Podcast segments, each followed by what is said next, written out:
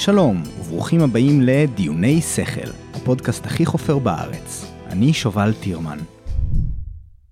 היום אני מדבר עם עורב ישראל.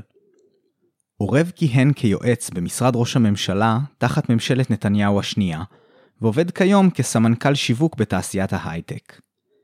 הוא המחבר של הספר איך להביס את שלטון הימין, המדריך לתעמולה הביטחוניסטית, שיצא לאור לפני מספר ימים. בקצרה, הספר מציג את הסטגנציה שבפוליטיקה הישראלית, ובפרט של מחנה השמאל, בתור בעיה שיווקית, ומציע פתרון מאוד מעניין, בו אני ועורב דנים בפרק הזה. בתור חבר של המחבר, אני זכיתי לקרוא את הספר טרם צאתו לאור, וחיכיתי בסבלנות לרגע הנכון לקיים את הרעיון הזה. הספר הזה מתאים לכל מי שהתייאש מהמצב המדיני בארץ, והתחיל לאבד את התקווה לשינוי. למי שרואה את עצמו כימין של ביטחון ופחות של ארץ ישראל השלמה, או מי שרואה את עצמו כשמאל של פתרון מדיני ופחות של בצלם ושוברים שתיקה. אני אצרף לינקים לתקציר הספר ולרכישה שלו, יש גם מהדורה אלקטרונית. ועכשיו אני מציג בפניכם את עורב ישראל. אני נמצא עם עורב ישראל. שלום עורב. שלום שובל. מה נשמע? כיף להיות כאן. יופי, טוב מאוד. האמת היא, אני כבר הרבה זמן רוצה להביא אותך לכאן, מאז שאני שמעתי על הספר הזה שאתה מוציא. אז בוא באמת נתחיל שם. הספר שלך נקרא איך להביס את שלטון הימין, המדריך לתעמולה הביטחוניסטית. זה כותרת מעניינת קודם כל, כן? אתה יודע, אלו מאיתנו בטח שמגדירים את עצמם כשמאל, בתקופה של בחירות, היו רוצים לדעת איך להביס את שלטון הימין. לא נראה לאף אחד בצד השני יש מושג איך עושים את זה, אז מהבחינה הזאת זה נשמע מאוד מאוד מתאים ומעניין, אבל בוא תגיד לי אם זה רק כותרת, יש לך באמת תוכנית, מה המסר המרכזי של הספר? כן, אין ספק שהכותרת יומרנית, אבל לפעמים צריך להיות יומרניים אם רוצים להעביר מסרים ורוצים לייצר עניין. הרקע באמת לכתיבת הספר זה המצב שאנחנו נמצאים בו היום, בו הציבור במרכז שמאל מיואש, מרגיש שאין עוד פתרונות, אין מה לעשות, וכבר כמעט עשור שהמצב הבין גושי לא משתנה, יש את גוש הימין מול גוש המרכז שמאל, ולא חשוב איזה קונסטלציות או מפלגות מקימים במרכז שמאל, הם לא מצליחים לשנות את מפת הגושים, נתניהו נשאר ראש הממשלה, והשאלה הנשאלת זה מה אפשר לעשות כדי לשנות את זה, וזה הנושא שנכנסתי אליו. אוקיי, בסדר, אז אתה יודע, זה נשמע כאילו קלה קלות. לפי איך שאתה מתאר את זה, יש לך באמת מושג, איך מזיזים מישהו, איך אתה לוקח, מצביע ליכוד ותיק, מזיז אותו לצד השני. כן, אז אולי לפני שניגע בזה, אז קצת גם על הרקע שלי, גם בעבר הייתי יועץ של שר במשרד ראש הממשלה, ההתמחות שלי זה בתחום השיווק, שבכך אני עוסק הרבה שנים, וכשנחבר בין הנושאים ניסיתי לחשוב על מה אפשר לעשות אחרת, מה אנשי המרכז שמאל נכשלו עד עכשיו. ואחת מהנקודות המרכזיות שהגעתי אליהן, וזה גם הסיבה בעצם שרציתי לכתוב את הספר, וזה מה שמדאיג אותי לגבי העתידה של מדינת ישראל, זה כשרואים את המפה הפוליטית ואת הסיטואציה הנוכחית, בעצם אנחנו נמצאים במצב די אבסורדי, שבו יש את מדיניות הממשלה, מבחינה הביטחונית מדינית, שהיא שונה לחלוטין מהמדיניות הביטחונית מדינית, בה מאמינים כמעט כל ראשי מערכות הביטחון ב-30 השנה האחרונות. כלומר, אם אתה נכנס ובודק מה עמדתם של 17 מתוך 18 ראשי מערכות הביטחון ב-30 שנה האחרונות, ראשי השב"כ, מוסד, רמטכ"לים, כמעט כולם תומכים בהיפרדות מהפלסטינים ופתרון שתי המדינות, והממשלה כיום פועלת בניגוד לעניין הזה. הבעיה שנוצרת מכך היא שבעצם יש ממשלה שפועלת בניגוד לאינטרס הביטחוני של מדינת ישראל, חד וחלק. ואז שאלה שנשאלת היא איך בסך הכל אפשר לשכנע את הציבור להאמין לאותם ראשי מערכות הביטחון, ולא לראש הממשלה הנוכחי ולתעמולה הימנית משיחית שכרגע שולטת בציבור. אוקיי. בסדר, אני חושב שיש את הסיפור הזה על הראשי הביטחון, כל כמה זמן עולה כזה דבר, האמת היא, אני לא יודע, בשנים האחרונות בקושי ראיתי את הדברים האלה, אז בטח מדובר על התבטאויות שהן יותר מהעבר, משום מה מרגיש שאף אחד לא תורח כמעט יותר לדבר על הנושא המדיני הזה. אבל בעצם מה תכלס אומרים ראשי הביטחון? מה הדבר הנכון לעשות? סבבה, אמרת התפרדות מהפלסטינים, אבל אתה יודע, יש שני צדדים למטבע הזה, מה תכלס אפשר לעשות? אז אני אתן לך רק כמה ציטוטים, כדוגמה, יעקב פרי, שהיה ראש השב"כ, פתרון הסכסוך הישראלי-פלסטיני על בסיס שתי מדינות לשני עמים והקמת מדינה פלסטינית מהווה אינטרס ישראלי וביטחוני מובהק לישראל. אפילו בני גנץ, שנמנע מלדבר עכשיו על פתרונות מדיניים, כנראה כעצות אחיתופל שהוא מקבל מהיועצים הנוכחיים שלו, אמר בעבר שיש לחפש כל דרך להגיע להסדר מדיני מול הפלסטינים. אנו צריכים להיות מסוגלים להסתכל לילדים שלנו בעיניים ולומר להם שלפחות באמת ניסינו. ציטוט בסך הכל לפני כמה שנים, 2016, לפני שהוא נכנס לפוליטיקה. מעניין אם מישהו זוכר לו את זה בכלל. אז אפשר, בספר שלי יש ציטוטים מוזכרים של כל אותם 17 מתוך 18 ראשי מערכות הביטחון, שטוענים שצריך לצאת מהשטחים. הבעיה שנוצרה היא, כל הזה הקונספציה, במרכז שמאל, שבו בעצם הם באים וטוענים או חושבים, שהציבור כבר לא מגדיר את עצמו כשמאל, הציבור זז ימינה, ובגלל שהציבור זז ימינה, אסור לדבר על התפרדות מהפלסטינים או על הפתרון המדיני, ובמקום זה צריך לדבר על נושאים אחרים. יש את אלה שידברו על נושאים כלכליים, על נושאי שחיתות, בעבר גם היה לפיד ויש עתיד שדיברו על דת ומדינה, כל מיני נושאים אחרים, שפעם אחר פעם בעשר שנים האחרונות נכשלו כישלון חרוץ. אף אחד מהם לא הצליח לשנות את מפת הגושים בארץ. כי יש משהו שנתניהו הבין מזמן, שראשי המפלגות במרכז שמאל עדיין לא הבינו, והוא שמה שאכפת לציבור זה החיים עצמם, זה הביטחון, לא רק בנתניהו חושב את זה, גם אברהם מאסלוו חושב את זה, בפירמידת הצרכים המפורסמת, ועם כל הכבוד לאידיאולוגיות כלכליות, כמו ששומעים היום מפרץ מצד אחד, או פייגלין מצד אחר, או דיבורים על שחיתות או צוללות ששומעים מבני גנץ ואחרים, מה שחשוב לציבור זה הביטחון שלהם, של הילדים שלהם ושל חיילי צה"ל. ומי שרוצה לעלות לשלטון צריך להציע פתרון טוב יותר מזה שמציע ראש הממשלה הנוכחי. אמשיך ואומר לגבי זה שזה גם הדרך שבה נתניהו בעצמו עלה לשלטון. בשנת 2009, קצת לפני הבחירות של אותה שנה, היה אירועים קשים בעזה. נתניהו הלך לגבול עם עזה, הצטלם שם ואמר שאם הוא יעלה לשלטון, הוא יפיל את שלטון החמאס. הוא יציע פתרון קל ופשוט להבנה לציבור הרחב. היום קוראים פיגועים בגוש ציון, שומעים על כל המערכות והמחסני נשק שיש בעזה, אותו דבר בלבנון. כן, ובלוני תבערה בלי הפסקה, ואין ספור אירועים, זה כבר ממש נעשה יומיומי. כן, ואף אחד במרכז שמאל לא מציע פתרון. אבל מה זה לא מציע פתרון? הם מנסים להפחיד כמו שנתניהו מפחיד. אתה רואה את בני גנץ הולך ואומר, זה ביזיון איך שהם מתנהלים וכל מיני כאלה דברים. הרבה ממה שהוא אומר זה נתניהו גרוע, אנחנו להפך, הוא מנסה ללכת על הצד המיליטנטי אקסטרה, כאילו נראה שאף אחד לא מאמין לו, כי כתוב לו שמאל על המצח או משהו בסגנון. אבל באופן כללי מה שהוא אומר מבחינת החומרה לגבי עזה ודברים כאלה, הוא נשמע הרבה יותר אגרסיבי מנתניהו, לא נראה שזה עוזר למשהו. נגעת בדיוק בנקודה הנכונה, הרגשה בציבור שרשום לו שמאל על המצח. במשוואה בין ימין ושמאל, לא חשוב מה בני גנץ יגיד, ברגע שתופסים את המפלגה שלו כמפלגת מרכז, הוא אף פעם לא יהיה ימין וביטחוני ואגרסיבי, כמו נתניהו. כי בסופו של דבר הציבור, בצורה פשוטה, רואה את ההבדל בין ימין לשמאל בצורה מאוד קלה. ימין זה מי שאוהב את ישראל, דואג לביטחון של חיי צה"ל, ושמאל זה מי שדואג לערבים, זה הרעים, הפלסטינים. ולאורך ההיסטוריה, לפחות 30-40 שנה האחרונות, רואים שהשמאל עלה לשלטון לא רק בארץ, אלא בכל מיני מקומות בעולם, כשהוא נתן תקווה. כשהוא נתן לציבור את האופציה להאמין במשהו שיכול להיות יותר טוב. הימין עולה לשלטון כשהוא מדבר על הפחדה, השמאל עולה לשלטון כשהוא מדבר על תקווה.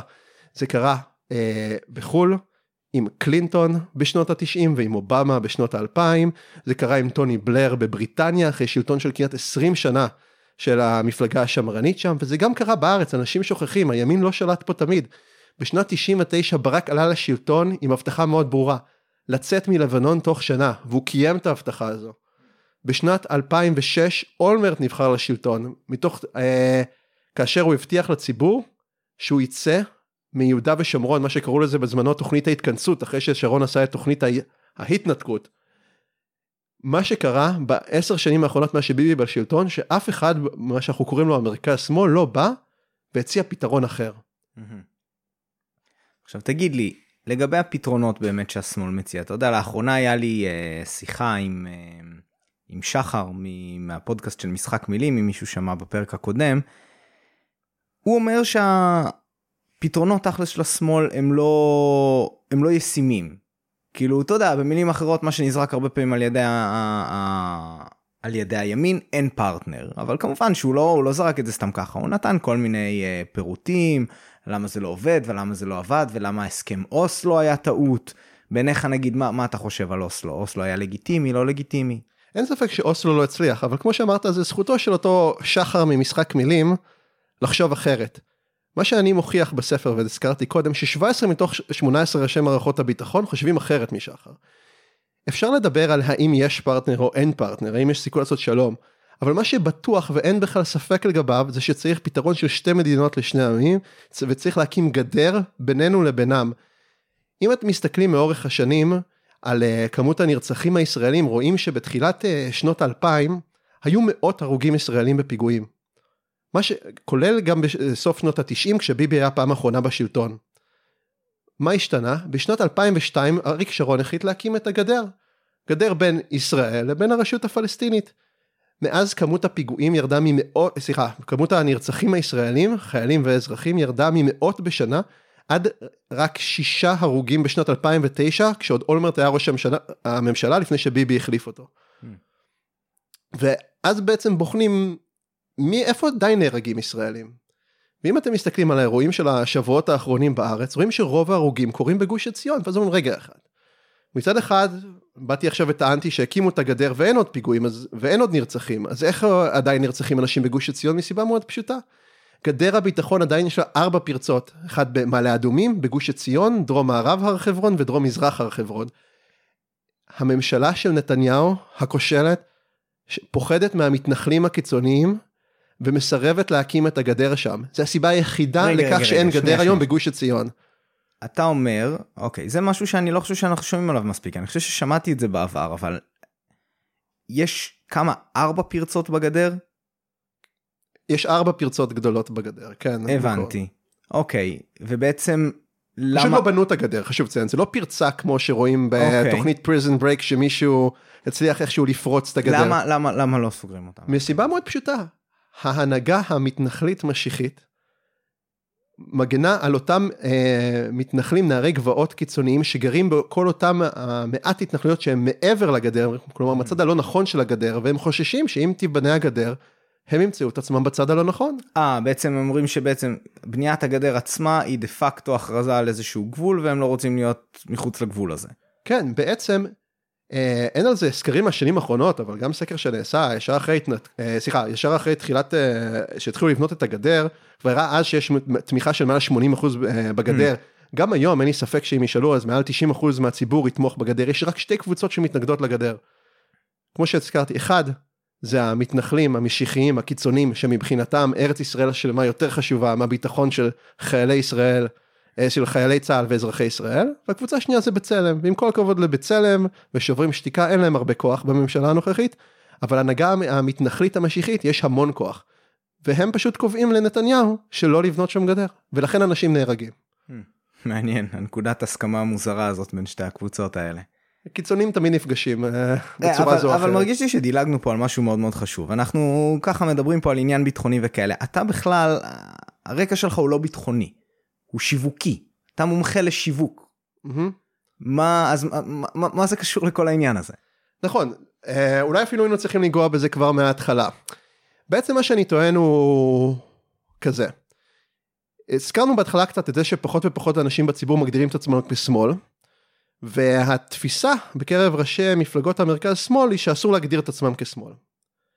כשמסתכלים באמת ובוחנים איך אנשים בציבור הרחב, לא אותם אינטלקטואלים, פוליטיקאים, כתבים, רואים שמאל וימין, כמו שהזכרתי קודם, רואים ששמאל זה בעצם הבוגדים שונאי ישראל שתומכים בפלסטינים, והימין זה אלה שאוהבים את ישראל. כל שיחה עם מישהו ברחוב, או להסתכל בפורומים באינטרנט או בטוקבקים, מראה את התוצאה הזו.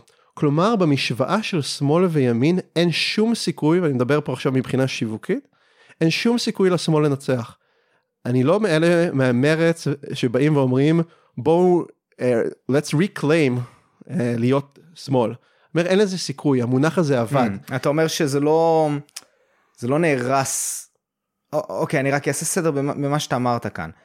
המונח שמאל הפך לסוג של מילת גנאי, ואתה אומר שיש לנטייה של המפלגות שנוטות יותר למרכז, הן מנסות להתנער מהמושג הזה, ומפלגות כמו מרץ בעצם לוקחות ומחבקות אותו ואומרות, לא, לא, אנחנו שמאל, ואנחנו גאים בזה, ואנחנו השמאל האמיתי. אתה אומר שלא זה ולא זה, זה הדרך בעצם. בדיוק. אני טוען שלא חשוב כמה ינסו מפלגות הכביכול מרכז, לנסות לצייר את עצמם כימין, והם אף פעם לא הצליחו. נתן כדוגמה את יאיר לפיד. יאיר לפיד בא והחליט לתקוף לפני כמה שנים את שוברים שתיקה. הוא חשב שכך הוא ימצב את עצמו יותר בימין. הוא אמר, אני זה שידבר נגד שוברים שתיקה, נגד זה שמדברים בקמפוס אמריקאים, ונקרא אפילו לחרם עליהם. בא גלעד ארדן והאמין, ואמר מהליכוד, ואמר שצריך להוציא אותם מחוץ לחוק. בקרב הזה, במשוואה של ימין ושמאל של ישראלים מול פלסטינים, אין שום סיכוי לשמאל לנצח. אבל זו השאלה שנשאלת, שוב, מבחינה שיווקית זה, איזה משוואה כן תצליח? יש את הציטוט המוכר של הדמות הבדיונית, דון דרייפר ממדמן, שאמר, אם אתם לא אוהב את מה שאומרים, תשנה את השיח. אני מאמין שכדי לשנות את השיח, וזה באמת הנקודה המרכזית של הספר, כאן הוא לשנות את השיח מימין ושמאל לשיח אחר, ביטחוניסטים מול משיחיסטים. אני מאמין שרוב בוחרי הליכוד, שלא לדבר על בוחרי ליברמן, הם ביטחוניסטים. הם אנשים שקודם כל מה שאכפת להם, זה הביטחון של אזרחי ישראל וחיילי צה"ל. גם אם הם מגדירים את עצמם כימין, כי באמת הם קודם כל אכפת להם ישראלים ולא אכפת להם מפלסטינים, עדיין בשאלה של מה הם יותר חשוב להם, האם עוד גבעה קרחת בשומרון עם איזה קרוון של נערי גבעות, או החיים של החיילים המסכנים שצריכים לשמור עליהם ומסכנים את חייהם, הם יעדיפו את החיים של החיילים. ובואו נדבר פה באמת עכשיו על סקרים, על מספרים שיתמכו בתזה הזו.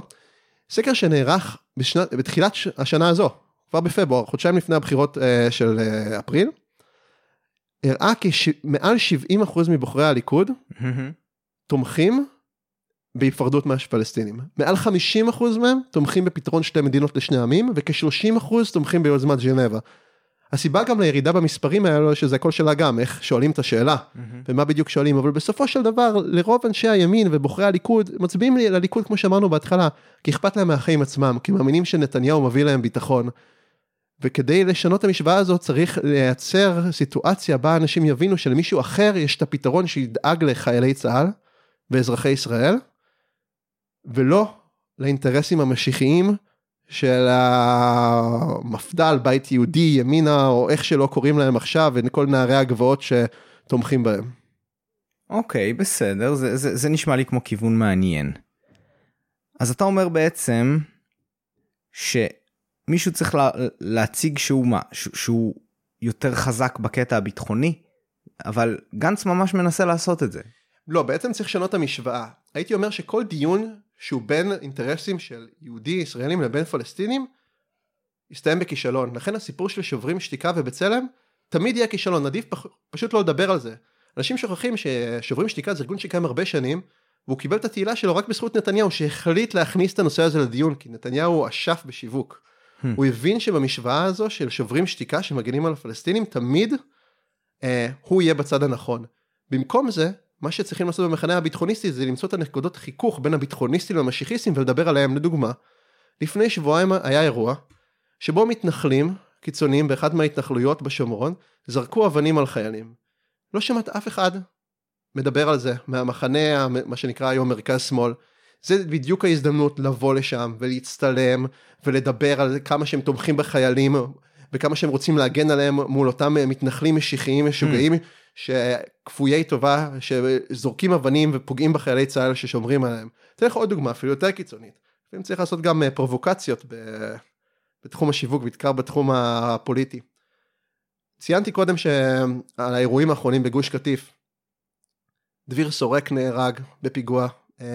לאחרונה ממחבלים שהגיעו מאחד מהערים ליד גוש הציון. אותו דבר גם היה פיגוע דריסה לפני שבועיים. אם המחנה הביטחוניסטי יודע מה הוא עושה, הוא היה בא ומדבר על זה, מצטלם שם, בדיוק כמו שביבי הצטלם בשנת 2009, ואומר שאם הוא היה עולה לשלטון, הוא היה מקים את הגדר. הדיון סביב הגדר זה דיון שתמיד הציבור ירצה להיות בצד הביטחוניסטי ולא בצד המשיחיסטי. זה דיון שנתניהו התחמק ממנו בצורה הכי אגרסיבית שהוא רק יכול, והוא יודע באמת לא לדבר על זה. אתה רואה שכשקוראים פיגועים עכשיו בגוש עציון, או שהסיפורים המתנחלים שזורקים אבנים, אף אחד מהליכוד או נתניהו לא מדבר. כן. הבעיה של המחנה הביטחוניסטי שהם מרגישים שכאשר קוראים כאלה פיגועים צריכים להיות ממלכתיים, ולדבר על כמה שהם משתתפים בצער של המשפחות וכמה צריך להיכנס בחמאס וכן הלאה, אבל הם מפספסים פה את הנקודה, הם מפספסים פה בעצם את ההזדמנות להוכיח לציבור שאם הם היו בשלטון, היו מפסיקים את הפיגועים בצורה חדה וחלקה כזו. מעניין. אוקיי, בסדר. אז אני חושב שאני מבין פחות או יותר על מה הספר שלך מדבר. אז אם רגע רק לנסח מחדש, אתה אומר כזה דבר, המשוואה של ימין ושמאל לא משרתת את מי שתכלס נמצא בצד הזה של המרכז שמאל, ואין לו דרך לנצח בזה ולהתנער מזה וללכת לנסות להיראות יותר ימני, יותר ניצי, כי בעצם הימין, כל מי שנמצא בימין יבוא ויעקוף אותו מימין וייתן הצהרה יותר קיצונית בהקשר הזה. אז אתה מדבר על לשנות את השיח לב, ואני ראיתי אותך כבר עכשיו בעצם במהלך השיחה, כבר מדבר על המחנה הביטחוניסטי. אז אתה באמת רוצה להכניס את המילים האלה לאוצר המילים הישראלי, יותר מאשר בעצם כן. ימין ושמאל. כן, אז בעצם אני קורא לזה המחנה הביטחוניסטי מול המשיחיסטי, אבל חשוב לציין שזה לא איזו המצאה חדשה שלי, אולי המילים הן חדשות. אבל פעמיים האחרונות שבהם המרכז שמאל עלה לשלטון, שוב, אני חוזר למונחים השנים, מה שנקרא, זה כאשר אותו מחנה בעצם דיבר במונחים ביטחוניים. כשאהוד ברק עלה לשלטון ב-99, הוא דיבר על להוציא את חיילי צה"ל מלבנון, בעקבות כמה פעולות של 400, כדי להגן על חייהם. הוא לא דיבר על האינטרסים של תושבי דרום לבנון, כאשר שרון עשה את ההתנתקות, הוא לא דיבר על כמה מסכנים האזאתים וזכויות האדם שם. הוא דיבר בעצם על הסיטואציה בה חיילים מסכנים את חייהם בשביל יישובי ספר מבודדים, התנחלויות מבודדות שבהם הם פשוט משמשים כצאן לטבח. אנשים שוכחים לדוגמה את משפחת חטואל, שנרצחה כמה חודשים לפני שבוצעה התנתקות. הגיע מחבל ורצח את אמא ואת הבנות שלה, ריססו את האוטו, כולן מתו, פיגוע מזעזע. ואנשים שוכחים, זה כבר לא קורה עוד. אנחנו לא שם עוד בעזה, ודברים כאלה לא קורים. אין שום סיבה למדינת ישראל לשים התנחלויות מבודדות לא בעזה ולא ביהודה ושומרון. צריך לקבוע גבול, להגיד אנחנו כאן והם שם. מה אתה אומר על הנרטיב הזה, אם אנחנו כבר מדברים על היציאה מעזה? באמת זה מרגיש כאילו, כשזה קרה ההתנתקות, הרוח בציבור, האווירה הייתה שהרוב תומכים בזה, שזה הצעד הנכון, שזה באמת מוזר שיש לנו יישובים ככה בלב ליבה של עזה, וכמו שאתה אמרת, גם שרון דיבר על זה ואמר כמה שזה חשוב מבחינה ביטחונית. כאילו ככל שמתרחקים משם, ובאמת, אתה זוכר, היה את התנועה הזאת עם הסרטים הכתומים נגד ההתנתקות, שזה גם היה כאילו, אני לא יודע, אתה בטח כאיש של שיווק, חושב שכאילו זה היה קמפיין מצוין, פשוט סרט כתום, מראה שאתה מזדהה עם המטרה. זה היה כל כך קל ופשוט, וכל כך הרבה הצטרפו לזה, אבל עדיין היה נראה שכל מי שמתנגד לזה, הוא אתה יודע, דתי עם איזושהי זיקה כזאת של ארץ ישראל השלמה, או מישהו שהוא בעצמו מתנחל, או קרוב. לא, היה נראה שהאדם הנורמטיבי בארץ, היה נראה לו שזה לא ספק הדבר הנכון לעשות. ככל שאנחנו מתרחקים משם, הלך ונכנס יותר לקונצנזוס, שזו הייתה טעות. לדעתי זה לא הייתה טעות. כאילו, אתה יודע, עבר המון זמן, אנשים מדברים מאז שיצאנו, התחילו הרקטות, התחיל הבלגן, חמאס השתלט על הרצועה, אני לא ממש רואה את זה ככה, אבל מה אתה חושב על זה? איך קורה כזה דבר? שהצליחו בסוף להזין לנו את הנרטיב, שזה היה דבר לא נכון לעשות, וטעות הרת גורל. כן, התחיל ממה שאמרת בהתחלה. בעצם שרון הצליח לשכנע את הציבור, ולציבור לרובו לא היה אכפת, כי שרון היה ביטחוניסט, גם אם לא קראו לזה באותה צורה שאני קורא לזה היום. שרון דיבר באמת על החיים של חיילי צה"ל ואזרחי ישראל, שנהרגים שם. לרגע לא היה אכפת לו מהפלסטינים. הנרטיב שלו היה נרטיב ביטחוניסטי, וזה רק הוכיח בזמנו כמה תומכי ליכוד הם בעצם המחנה הביטחוניסטי ולא המשיחי, כי לא באמת אכפת להם מכמה התנחלויות מבודדות בגוש קטיף, כמו שלא אכפת להם מכמה התנחלויות מבודדות ביהודה ושומרון. אכפת להם מביטחון. והם האמינו בזמנו והשתכנעו על ידי שרון שיציאה מעזה תוביל לביטחון. מה שהמתנחלים הבינו אחרי ההתנתקות זה שהמטרה שלהם זה מה שהם קראו לזה להתנחל בלבבות של הציבור, והם עשו המון מאמצים לאורך השנים כדי להצליח, והייתי אומר בצורה מאוד חדה, המטרה של התעמולה הביטחוניסטית זה לעשות בדיוק ההפך, להקהות את ליבם של הציבור, של הציבור הרחב, נגד המתנחלים המשיחים, בדיוק מה שהיום הימין עושה כלפי הערבים, לעשות אותו דבר לאותם נערי גבעות משיחיסטים קיצוניים, לא אלה שגרים בתחומים של הגדר, אלא כל אלה שגרים מעבר לגדר, מה שנקרא beyond the wall, ולהסביר לציבור כמה הם מסכנים לשווא את חיילי צהל, איך הם פוגעים בחיילי צהל, בכך שהם מפנצ'רים להם את הגלגלים של הג'יפים, זורקים עליהם אבנים וכן הלאה, כדי להגיע למצב שבו אזרחי ישראל רק ישמחו לשמוע שמפנים אותם מהבתים שלהם. ובאמת הנקודה השנייה שנגעת בה, היא איך המצב השתנה. כי מאז שקדימה כבר לא קיימת, בעקבות גם אירועים שהיו בזמנו גם עם אולמרט ולבני, אף אחד במפה הפוליטית לא הרגיש שהוא צריך להגן על מה שהיה בהתנתקות. מצד אחד בימין של ביבי באים ואומרים, כמובן שלא היינו צריכים לצאת, יש את הטיעונים, הימין המשיחי די השתלט שם על הליכוד, ובשמאל, אומרים, רגע, היינו צריכים בעצם לדבר איתם, כי ככה זה שמאלנים, תמיד אומרים כאילו, ברחוכם, צעדים חד צדדיים, כן, היינו צריכים לדבר, היינו צריכים ככה, היינו צריכים ככה, אבל במבחן התוצאה, אנשים שוכחים, היו מעל 25 הרוגים בשנה, בין 2001 ל-2005 ברצועת עזה. בין מאז צוק איתן, בארבע שנים מאז צוק איתן, המספר שואף לאפס. היו כמה, סוף שנה שעברה, וגם בתחילת השנה הזו היה, בודדים, לא הגיע למעל 10 הרוגים ברצועת עזה, כבר מאז מבצע צוק איתן. החיים היום הרבה יותר בטוחים, אנשים שוכחים שאפילו בשדרות, כל הטילים שם שנפלו, התחילו כבר ב-2001, הרבה לפני שיצאנו מעזה, ובאמת אם המחנה הביטחוניסטי רוצה לחזור לשלטון, הוא צריך לחזור ולהוכיח לציבור, שלצאת משטחים ולבנות את הגדר, זה משהו שתורם. וזה מה שהם שכחו, הם חושבים שאם ידברו על כלכלה, שחיתות ודברים כאלה, הציבור ישכח ממה שבאמת חשוב, הציבור לא ישכח. מה שחשוב זה ביטחון, והדרך לשכנע את הציבור שצריך לצאת מיהודה ושומרון, זה קודם כל להוכיח להם שהשלום עם מצרים הצליח, שהשלום עם ירדן הצליח, שהנסיגה מלבנון הצליחה, וגם שהיציאה מעזה הצליחה. למרות כל הבעיות שבה, עדיין המצב שלנו הרבה יותר טוב היום שאנחנו לא בעזה, מאשר בימים שכן היינו בעזה. אוקיי, בסדר, אני מתפתה בעצם לחזור ולדבר איתך על הקטע הפרקטי הזה. של בעצם היציאה ולמה היא בעצם תוביל, אבל אני לא יודע אם זה יהיה כיוון פרודקטיבי, כי נראה שמה שמעניין אותך יותר זה בעצם לא הפרקטיקה, אלא התעמולה כדי בעצם להגיע ולקחת חזרה את השלטון. נכון, אולי זה משהו שהיינו צריכים לדבר עליו כבר בהתחלה, שאני יכול להביא פה את הטיעונים הביטחוניים, אבל הם בסך הכל משרתים את מה שאני חושב שצריכה להיות התעמולה הביטחוניסטית, לא התפקיד שלי להיות איש הביטחון שיגיד מה הפתרון. התפקיד שלי זה לחשוב איך אפשר לעזור לאותם מומחים לביטחון, שוב, אותם רמטכ"לים, ראשי שב"כ, ראשי מוסד שמיואשים מהמצב הנוכחי, ויודעים שישראל הולכת לפי תהום, איך אפשר לעזור להם, לשכנע את הציבור הישראלי להצביע להם, ולדברים שמאמינים בהם, כדי פשוט פחות או יותר להציל את מדינת ישראל, מהטירוף המשיחי שאוחז בה.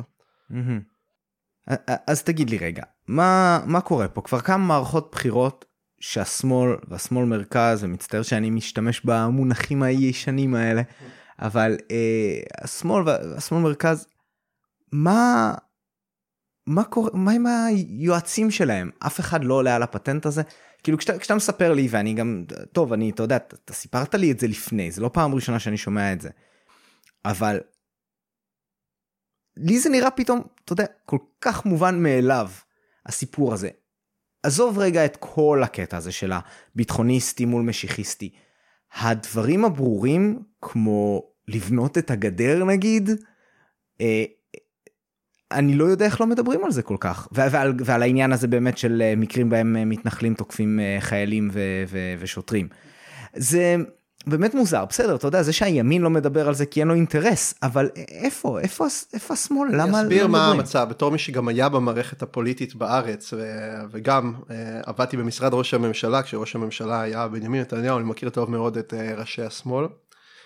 הבעיה היא שהתפיסה שלהם, והזכרנו את זה קצת בהתחלה, ואולי לא נכנסנו לפרטים, זה סקר לפני כמה שנים בדק במצא רק 8% מהציבור מגדיר את עצמו כשמאל. קצת דיברנו על זה קודם ואמרנו שהתפיסה, הקונספציה בקרב ראשי המרכז שמאל, שהציבור זז ימינה. מה שהם שוכחים זה אם מצד אחד אמנם רק 8% מגדיר את עצמו כשמאל, עדיין מעל 70% אפילו ממצביעי הליכוד תומכים בהיפרדות. מעל 50% מכל הציבור, כולל בוחרי הליכוד, תומכים בפתרון שתי המדינות. הבעיה שנוצרת היא שאנשים לא מבינים את הדיסוננס בין שני המושגים האלה. שמאל מצד אחד, והיפרדות ויציאה מהשטחים מצד שני. בקרב אותם פוליטיקאים, אנשי תקשורת, אנשי אקדמיה, כשמדברים היום על שמאל וימין, מדברים על כן לצאת מהשטחים, לא לצאת מהשטחים, אבל בקרב הציבור הרחב, הציבור הפשוט שברובו, אני מדבר על זה הרבה בספר, בסופו של דבר הציבור הוא ברובו בור מוחלט, כאילו בכל מה שקשור בפוליטיקה, ואפשר אחר כך להרחיב על זה עוד על הנקודה הזו. מבחינתם, שמאל וימין זה משהו אחר, מבחינתם שמאל, זה אותם אפסים, שרק דואגים לפלסטינים, ולא אכפת להם מישראל, לכן זה מאוד לגיטימי מבחינתם, להגיד מצד אחד בסקר שהם אנשי ימין, ומצד שני להגיד שהם רוצים להיפרד מהפלסטינים, כי מה שאני חושב, אנשי המרכז שמאל שוכחים, שהם חושבים שהם יכולים להתחבר דווקא לאידיאליסטים, מכיר את זה מפלגת העבודה, של במחנה החרדי, או בהתנחלויות, כי הם אומרים, זה אנשים טובים שאפשר להתחבר איתם, לעומת כל הגזענים כמו הצל, אני אומר ההפך, המחנה הביטחוניסטי צריך להתחבר דווקא לגזענים, צריכים להביא את כל הגזענים כמו הצל ותומכיו, למחנה הביטחוניסטי, להגיד אנחנו שונאים את הערבים, הערבים הם לא בני אדם, הם אנשים נוראים, הם כולם טרוריסטים, ולכן צריך להיפרד מהם. להגיד, לרמוז את זה, לא יודע, נשמע לי קצת מוזר, כי זה בעצם מנקר אנשים אחרים שהם, אתה יודע, לא רואים את עצמם ככאלה. לא, אז הביטחוניסטים עצמם לא צריכים להגיד את זה, אבל זה הרמיזה בעצם של מה שקורה, אתה שומע את זה הרבה פעמים כשאתה מדבר באמת עם הטיעונים האלה, עם אנשי, בוא נקרא לזה אינטלקטואלים בקרב הימין המשיחי, והם אומרים, רגע, השמאל בעצם גזעני, אנחנו רוצים לחיות ביחד עם הערבים, ביחד עם הפלסטינים, לתת להם להיות חלק ממדינת ישראל, מדינה אחת, לא צריך שתי מדינות, ואתם השמאלנים, אתם הגזענים, אתם הגזענים שלא רוצים בעצם לחיות ביחד עם הפלסטינים, ויש משהו קצת בטענה הזו, כן. ועל זה בעצם צריכים לדבר, כי כאשר אתה מדבר עם הבן אדם הפשוט ברחוב, הוא לא רוצה לחיות עם פלסטינים, לא אכפת לו מחזון ארץ ישראל השלמה, אולי הוא לאומן, אולי הוא גזען, הוא לא רוצה לחיות עם פלסטינים בשום צורה שהיא. אוקיי, בסדר, מאוד מעניין. אני אפילו רגע אוסיף על זה עוד איזה נקודה, שמה שאנשים שוכחים, שוב, הבלבול שיש בין ימין לשמאל ואיך שאנשים תופסים את זה, שאם תשאל בן אדם פשוט מרחוב, אנשי ימין, האם אתה רוצה לתת לפלסטינים אזרחות, הרוב יגידו שלא, ואנשים שוכחים, שהדברים שבהם זאב גלאון מאמינה, או יוסי ביילין, או תמר זנברג, או ניצן הורוביץ, וכל שתומכים ביוזמת ז'נבה, הם במקרה הכי קיצון מוכנים ביוזמת ז'נבה, להביא 30,000-40,000 פלסטינים כמקרים הומניטריים, לתת להם את זכות השיבה, להפוך להיות ישראלים.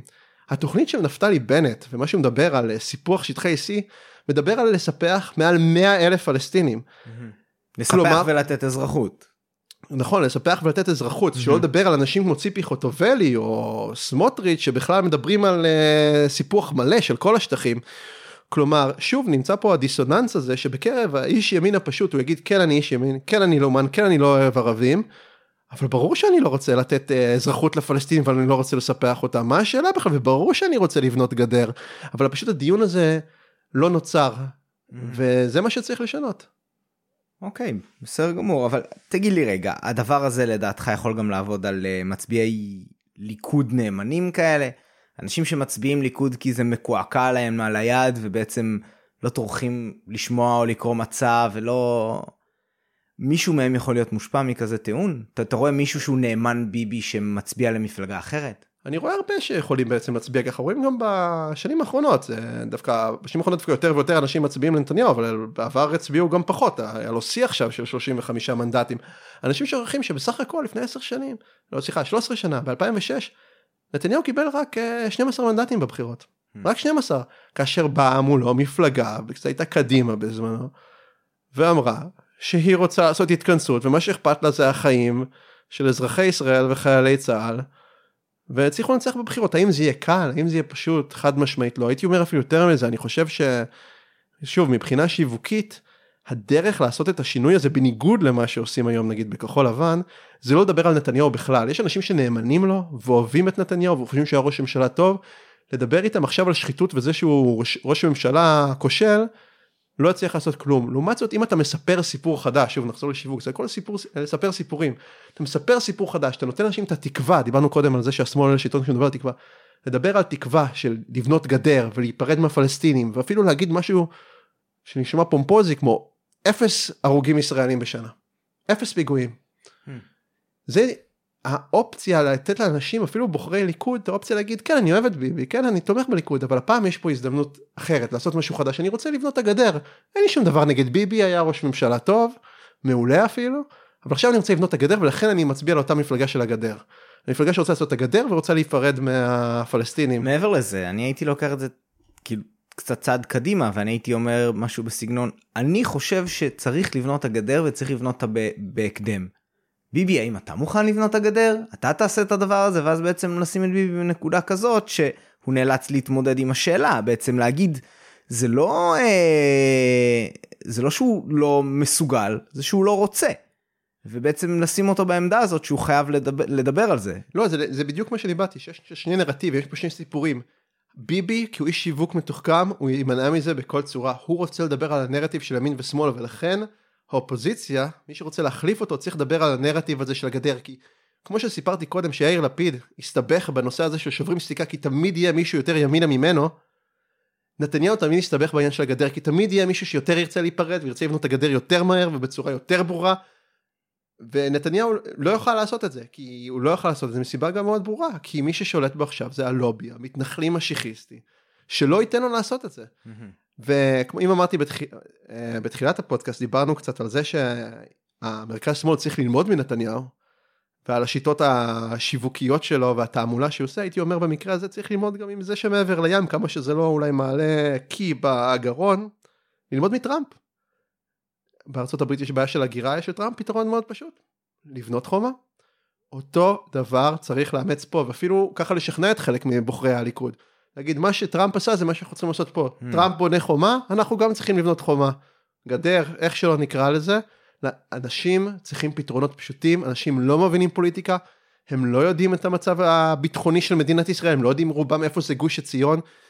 סקר מהשנים האחרונות שיראה ש40% מהציבור בכלל לא יודעים מי זה מחמוד עבאס, 20% מהם חושבים בכלל שהוא מנהיג חמאס, 55% מהציבור הדתי בכלל חושב שיגאל עמיר לא רצח את רבין. אפשר להמשיך ככה עוד ועוד עם עוד מספרים להראות שהציבור הישראלי לא מבין על מה הוא מדבר. יש אפילו עוד סקר מהשנים האחרונות שממש אהבתי, שבו 50% מהמורים בישראל אפילו לא יודעים מה זה הקו הירוק. אז אם אנשים לא יודעים מה זה הקו הירוק, ולא יודעים מי זה מחמוד עבאס, אין לצפות מהם לדעת מי הוא פרטנר או מי הוא לא פרטנר, ומה הפתרון הנכון, ואיפה צריך לשים את הגדר, ואיך עושים שלום. זה לא התפקיד של הפוליטיקאים לעשות את זה, התפקיד של הפוליטיקאים זה לנצח, בכל דרך שיש, ואנשים שוכחים את זה. פוליטיקאי קודם כל נבחן על פי אם הוא מנצח, לא אם הוא מקדם את הדעות הנכונות, אלא האם הוא קודם כל מנצח, וזה מה שהמרכז שמאל נכשל בכל השנים האחרונות. כן, אתה יודע, אפשר לתת כדוגמה פה באמת את ליברמן, שאני יודע שאתה מאוד אוהב, שבאמת גם הבחינה הזאת הוא די גאון, אני לא יודע, בטח רק עוד, אתה יודע, 20 שנה נוכל להסתכל אחורה ולהבין בדיוק מה התרגיל הזה שהוא עשה פה, שהביא אותנו לבחירות נוספות ולא בטוחים כלפי מי הנאמנות שלו, האם הוא רק חיפש להגדיל את המפלגה, או שהוא אשכרה באמת נמאס לו מביבי והוא רוצה שביבי לא יעלה. אז באמת אי אפשר לדעת מה עובר בראש המוזר הזה, אבל כן, אני חושב שליברמן הוא דוגמה טובה בדיוק למה שאתה אמרת פה. כן, בעיקר לדעותיי על ליברמן, הייתי אומר שכאילו מה שאפשר אבל ללמוד ממנו, באמת מבחינה שיווקית, ושוב, נחזור לשיווק, לא לפוליטיקה רגילה. ליברמן מעולה בלתת מסרים מאוד פשוטים, ולשכנע את הציבור להצביע בשבילו. הוא בעבר דיבר על נישואים אזרחיים, ואז הוא דיבר על אום אל-פחם לפלסטין, ואז הוא דיבר על עונש מוות למחבלים. כן. אני עוד מחכה לזה. כן, ומה עוד, ועכשיו בכלל הוא מדבר על חוק הגיוס, למרות שאנשים שוכחים שהוא שר בכיר בממשלות ישראל כבר 20 שנה, בין אם זה היה ממשלות של קדימה או ליכוד, הוא תמיד היה שם. הייתי אומר, לא רק שהוא לא הצליח לקדם את הנושאים שהוא דיבר עליהם, הוא אפילו לא ניסה. אבל מה? הבן אדם מבין שיווק, ועכשיו גם רואים, לקראת הבחירות הקרובות, לציבור הישראלי אין זיכרון, הם באים ואומרים, רבים אפילו בקרב בוחרים של המרכז שמאל, אפילו כחול לבן, אומרים, וואלה, יופי, כל הכבוד לליברמן הזה. הצליח לא להקים את הממשלה, עכשיו נצביע בשבוע, למרות שעל פי ניסיון העבר, באותה מידה, גם אם תוצאות הבחירות יהיו זהות לחלוטין, לתוצאות הבחירות הקודמות, אולי הפעם הוא כן החליט להיכנס.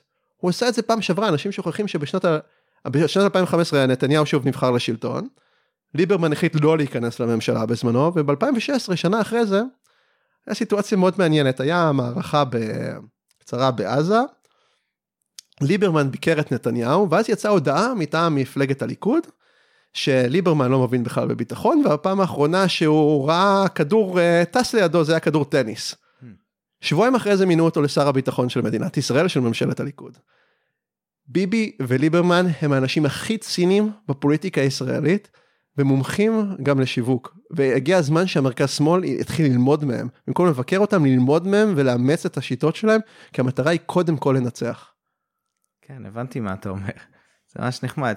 ליברמן, כאילו, אתה יודע, הוא היה לו כל מיני דברים, עונש מוות למחבלים, וכמו שאתה אמרת, ניסויים אזרחיים, אבל למוטט את שלטון חמאס, אני לא יודע אם הוא ניסח את זה ככה. זה היה נתניהו ב-2009. לא, אבל הוא אמר שאם הוא ייבחר לשר ביטחון, אז מה הוא אמר? יומיים, שבועיים? לא, אמר תוך 48 שעות הוא יהרוג את הנייה, מנהיג החמאס. מיותר לציין שהנייה עדיין חי טוב. כן, אז זה מדהים, כי כאילו, היית אומר לעצמך, הוא לא אמר אני אנסה, הוא לא אמר זה מה שמוביל אותנו, זה הכיוון שאנחנו רוצים, הוא אמר שהוא יעשה את זה. זה חד וחלק לא קרה, מי שקצת הבין שאין סיכוי שזה יקרה, אולי הוא אמר את זה גם כי הוא עוד לא היה בטוח בכלל שהוא יהיה שר ביטחון, והוא לא היה אכפת לו לזרוק כאלה הבטחות, אבל זה כזה שקר גס, זה לא משהו שנתון לפרשנות. אבל זה עובד. שוכחים כל כך מהר, וזה מדהים אותי, אתה יודע, אני הייתי לא חוג בית, אבל איזשהו כנס קטן כזה עם אמיר פרץ, ולפני הפריימריז הקודמים, שבהם הוא בסוף לא נבחר, ואבי גבאי עלה, ואני הייתי שם, ואני ניסיתי קצת לגשש איתו.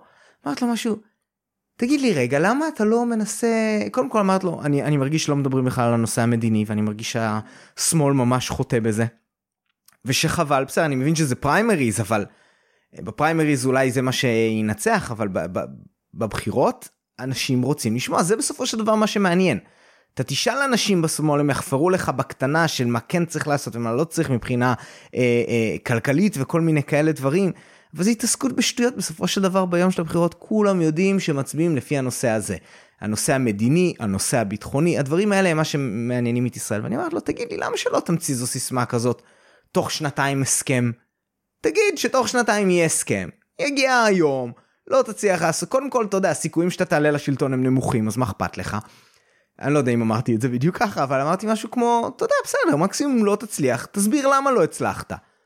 תגיד, צריך יותר זמן, זה היה שונה משחשבתי, לא משנה, תמצא תירוץ או שלא זה, אבל למה שלא תבוא בכזו סיסמה, ישראלים צריכים איזה משהו פשוט. וואו, הוא כאילו, הוא לא הבין מה אני רוצה מהחיים שלו.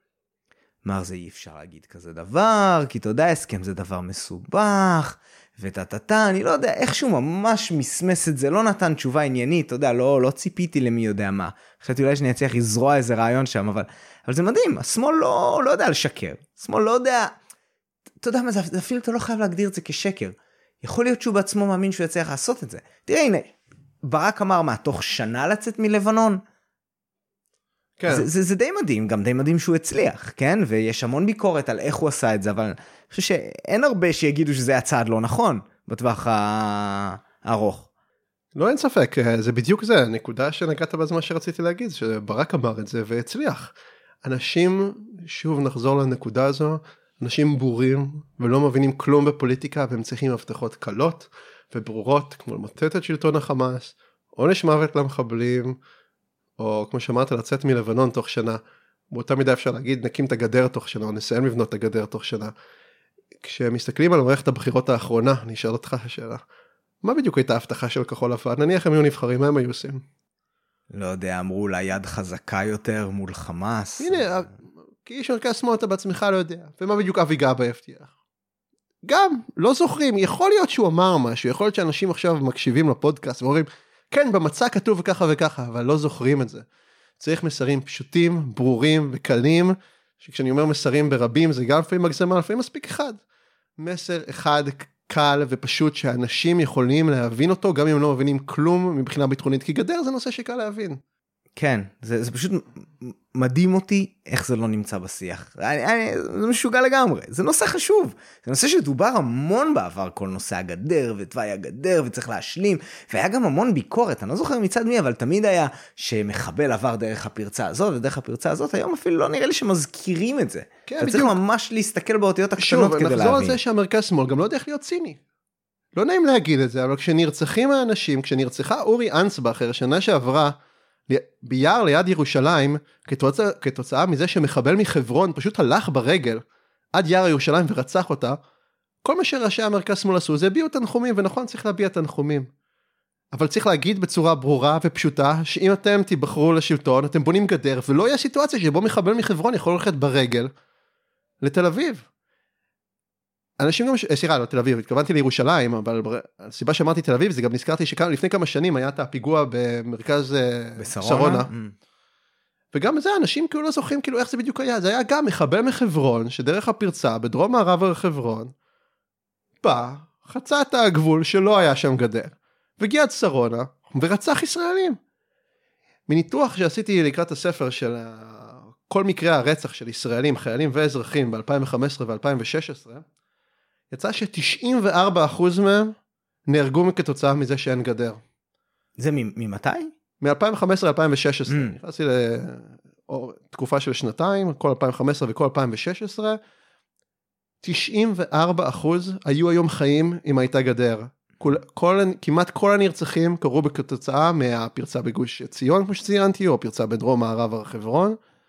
פשוט כן גדר, פשוט כי מחבלים יכלו לחצות ולהגיע, בין אם זה, במקרה של גוש הציון זה להתנחלויות בגוש הציון, או בין אם זה לתל אביב, כי פשוט הדרך הייתה פרוצה.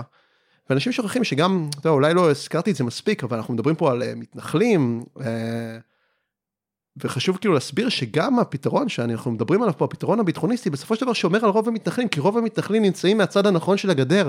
גוש הציון ברובה נמצאת בצד הנכון של הגדר, כל הפיגועים עכשיו שהיו באלעזר והיישובים השמוכים שבגוש הציון, אמורים על פי התוואי להיות בתוך מדינת ישראל, הם גם לא, המטרה שלנו, המחנה הביטחוניסטי, שהם לא יקרו את התנחלויות, שהם יקרו פשוט ישראל, שישראל תספח את גוש הציון. כן, כי אתה אומר, זה אמנם עכשיו הם מהצד הנכון של הגדר, אבל הם לא מוגדרים, אין הכרה לזה. כן, אין את הגדר, לא, אין פשוט את הגדר שנמצאת שם, ברגע שתהיה את הגדר, אז אמנם זה ישאיר את הפחות, כי ישאיר את רוב, היום יש כ0.5 מיליון ישראלים, מעבר למה שנקרא גבולות 67. זה לא מעט. אבל רק, אבל על פי תוואי הגדר, חשוב לציין, תוואי הגדר הוא לא הולך על הקווים. לא גבולות 67, נכון. כן, תוואי הגדר אומר שכאילו, במקרה של פינוי, כנראה יצטרכו לפנות כפחות מ100,000 ישראלים.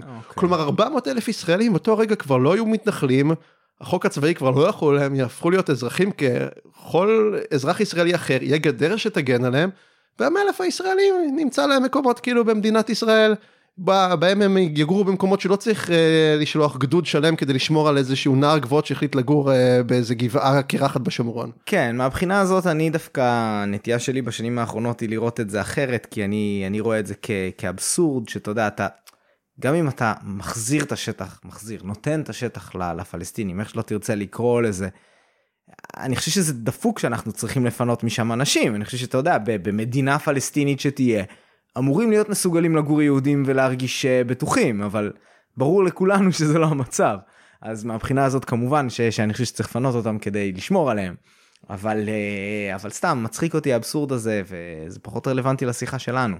אבל סתם כן, אבל אולי זה חוזר לנקודה, כמו שאמרת, שגם המחנה הביטחוניסטי יכול להכיל בתוכו את כל אותם גזענים ולאומנים, שיבואו ויגידו, באמת יבינו את הסיטואציה ויגידו, כן, ברור שהיינו רוצים להשאיר יישובים יהודים בתוך פלסטין, הרשות הפלסטינית או פלסטינית, שזה יקרה בעתיד, אבל אי אפשר לסמוך עליהם, כי הם חיות אדם. בינינו, זה לא הדעה האישית שלי, אבל בסדר, אם זה מה שישכנע אנשים, אז סבבה. אין מה לעשות, אין שום סיבה שיהודים יגורו בהתנחלויות מבודדות בין רמאללה לשכם, יאלצו גדודים שלמים של צהל כדי להגן עליהם, בדיוק כמו שאין שום סיבה שתהיה התנחלות בדמשק, או בבגדד, או בכל מקום אחר.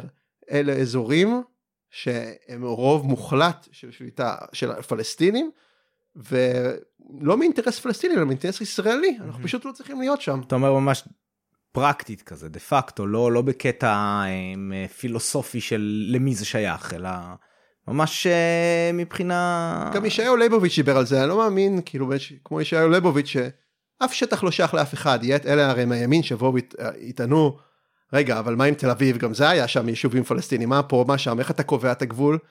לא כי לאף אחד, לא כי לישראל מגיע שטח כזה, או לפלסטינים מגיע שטח אחר, אלא פשוט מבחן המציאות. איפה שאנחנו נמצאים, ואיפה שההיגיון הביטחוני אומר שצריך לשים את הגדר, זה איפה שצריך לשים אותה. גם אם זה לפעמים פוגע, חלק, כמו שציינתי קודם, הגדר כן תפגע בזכויות אדם של חלק מהפלסטינים, ולכן בצלם מתנגדים לזה. ואין מה לעשות. צריך לעשות מה שהאינטרס הביטחוני של מדינת ישראל, ומה שנקרא שבצלם והמתנחלים הקיצוניים, מנהרי הגבוהות שיקפצו. הבנתי. טוב, בסדר, מעניין מאוד. אנחנו מתחילים להתקרב לסיום, יש לי עוד איזה שאלה או שתיים, אבל יש עוד דברים שאתה רוצה להגיד, לספר, לגרות אותנו בנוגע לספר. כן, בספר בעצם אנחנו גם דנים בהרבה נושאים פסיכולוגיים, בנושא תורת השכנוע ואיך משכנעים אנשים, יש המון דוגמאות דעתי מאוד מרתקות בתוך הספר, זה כאילו אחד מהם שהיה מחקר שפרופסור ג'ונתן הייט, כאילו באוניברסיטת NYU, שגם דיבר על איך אנשי ימין ואנשי שמאל מגיבים שונה לערכים שונים. כלומר, אנשי שמאל יותר... מן הסתם בארצות הברית, כן? הכוונה לימין והשמאל האמריקאי. כן, מדברים על יש כאלה שנגיד אנשי ימין יותר אכפת להם שמרנים, יותר נושאים של קדושה וטומאה, ויש, לעומת זה אנשי שמאל, יותר חשוב להם עניין של זכויות הפרט וחופש ונושאים אחרים כאלה. לכן זה לא היה מספיק ברור מהשיחה, חשוב לציין שהדרך לשכנע זה לא עוד מאמרי דעה בארץ, זה לא עוד שמאלנים סטייל זאב גלאון וניצן הורוביץ. הדרך לשכנע זה דווקא לדבר באותה שפה, שפת הערכים של האנשים השמרנים, הלאומנים במדינת ישראל, שקודם כל אכפת להם מהמשפחה שלהם, מהמדינה, מהציונות. לדבר איתם בשפה הזו, לדבר איתם בשפה הלאומנית, כדי לשכנע אותם שצריך לצאת מהשטחים. זה שיח אחר, השיח שבו מדברים לאנשי שמאל מצביעי מרץ, או שיח שבו מדברים לאותם אנשי ליכוד, שצריך לשכנע אותם להצביע אחרת בבחירות. אוקיי, אני מתחבר למה שאתה אומר, ואני רוצה להוסיף על זה, שבהקשר הזה חשוב להגיד, אני חושב, עדיין יהיה תפקיד, לדעתי, כן, למחנה השמאל, למה הכוונה? אנשים שיראו כזה נגיד, כזו מפלגה ביטחוניסטית ששמה, שחורטת על דגלה את כל הדברים שאתה אמרת פה, מדגישה את הנושא הביטחוני, יוצאת נגד הנושא המשיחי, מדברת על הגדר, כל הדברים האלה, משתמשת אפילו בקמצוץ של גזענות מהבחינה הזאת. יכול להיות שיהיו שמאלנים שבוא ויגיד, לא מתאים לי, הם כל כך... אני מרגיש ממש וייב של גזענות שם, הם לא חושבים מספיק על זכויות אדם, הם ממש בעניין של צעדים חד צדדיים, דברים כאלה, ואז הם ילכו ויצביעו למפלגות שמאל, אבל היופי כאן זה שמפלגה כזו ביטחוניסטית יכולה למצוא את הפרטנר בשמאל, אז באופן כללי הכוונה היא שזה יגדיל את המחנה, בעצם המחנה שלך יהיה גדול יותר, המחנה הביטחוניסטי יכול לשתף פעולה עם מחנה השמאל, כי יש הרבה מאוד הסכמה ביניהם. אז זה משהו שרצית לציין. כן, זה נראה לי נקודה חשובה, הייתי אומר יותר מזה. הלוואי ומה שיקרה זה שאותם מפלגות שמאל או מרץ, המחנה דמוקרטי, או איך שלא יקראו להם, שמתקפו את אותם מפלגות ביטחוניסטיות, או מי שלא יהיה במרכז, כי זה גם מה שהם עשו לקדימה. הם גם מנסים לעשות זה עכשיו לכחול לבן. כן, הם גם את קדימה תקפו בזמנו על זה שלא דיברו עם פרטנר, וזה שהם מדברים בשפה לאומנית וגזענית, זה מעולה. אבל בסופו של דבר, המטרה היא שוב לשנות את המפה הבין גושית, להביא את מצביעי הליכוד, ליצור להם מקום שהם יכולים להרגיש שזה הבית שלהם. כמו שציינתי קודם, מעל 70% מאמינים בהיפרדות, 30% מאמינים ביוזמת ג'נבה, אפילו אם לוקחים חצי מאותם 70%, זאת אותם 30% של יוזמת ג'נבה, 30% ממצביעי הליכוד היום, ואם מוסיפים לזה גם את המצביעים של ליברמן, מגיעים, אפשר להקים ממשלה, שבה יש את אותה מפלגה ביטחוניסטית עתידית, משהו כמו עבודה, משהו כמו מרץ, אפילו בלי המפלגות הערביות, הם עוברים את 60 מנדטים, בלי חרדים, בלי משיחיים קיצוניים, בלי ערבי, פשוט אנשים, בוא נגיד את האמת, שזה האנשים שאיתם אנחנו מסתובבים יום יום, זה הישראלים שאנחנו רובם מכירים, המחנה שהוא אמור להיות מחנה הרוב, יש אנשים שקודם כל רוצים לדאוג, לסיפור הישראלי, אזרחי ישראל, חיילי צה"ל, לדאוג לביטחונם, כן. ויכול להיות לזה רוב, אבל בשביל זה צריך לשנות את הסיפור. הבנתי, אוקיי, מצוין. אז רגע, יש לי שאלה אחת אחרונה אליך פה. מה מה הסיפור עם השם? הרי זה שם עת, עורב ישראל. מאיפה זה בא?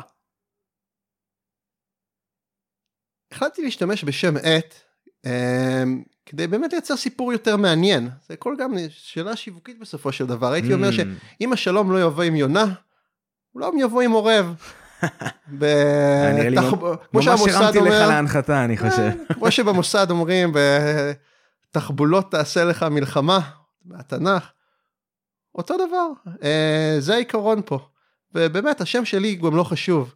אין לי שום כוונה להקים מפלגה פוליטית, אין לי שום כוונה להיכנס לתחום, אין לי שום כוונה לתמוך באף אחד. השמות שבאמת חשובים, זה השמות של דביר סורק ואורי אנסבכר, וכל אותם עשרות ישראלים שנהרגו בשנים האחרונות, כתוצאה מזה שאין גדר. זה השמות שחשוב לזכור, וזה השמות שצריך לחשוב עליהם, כשהולכים לבחירות הבאות, ורוצים להצביע למפלגות שקודם כל, יקימו את הגדר, וירצו להיפרד מהפלסטינים. וואו, נתת פה חתיכת משפט סיום חזק. יפה מאוד. אוקיי, בסדר, נשמע מאוד מעניין. בהצלחה גדולה עם הספר, אני מחכה שזה ייפול לידיים של מישהו שקשור למשהו, שהרעיון הזה יצא לאוויר, בתקווה שאולי באמת נצליח לשנות את השיח. אז באמת תודה רבה לך, עורב. תודה רבה שובל. ותודה רבה למאזיננו, ואנחנו נתראה בפרק הבא של דיוני סכר.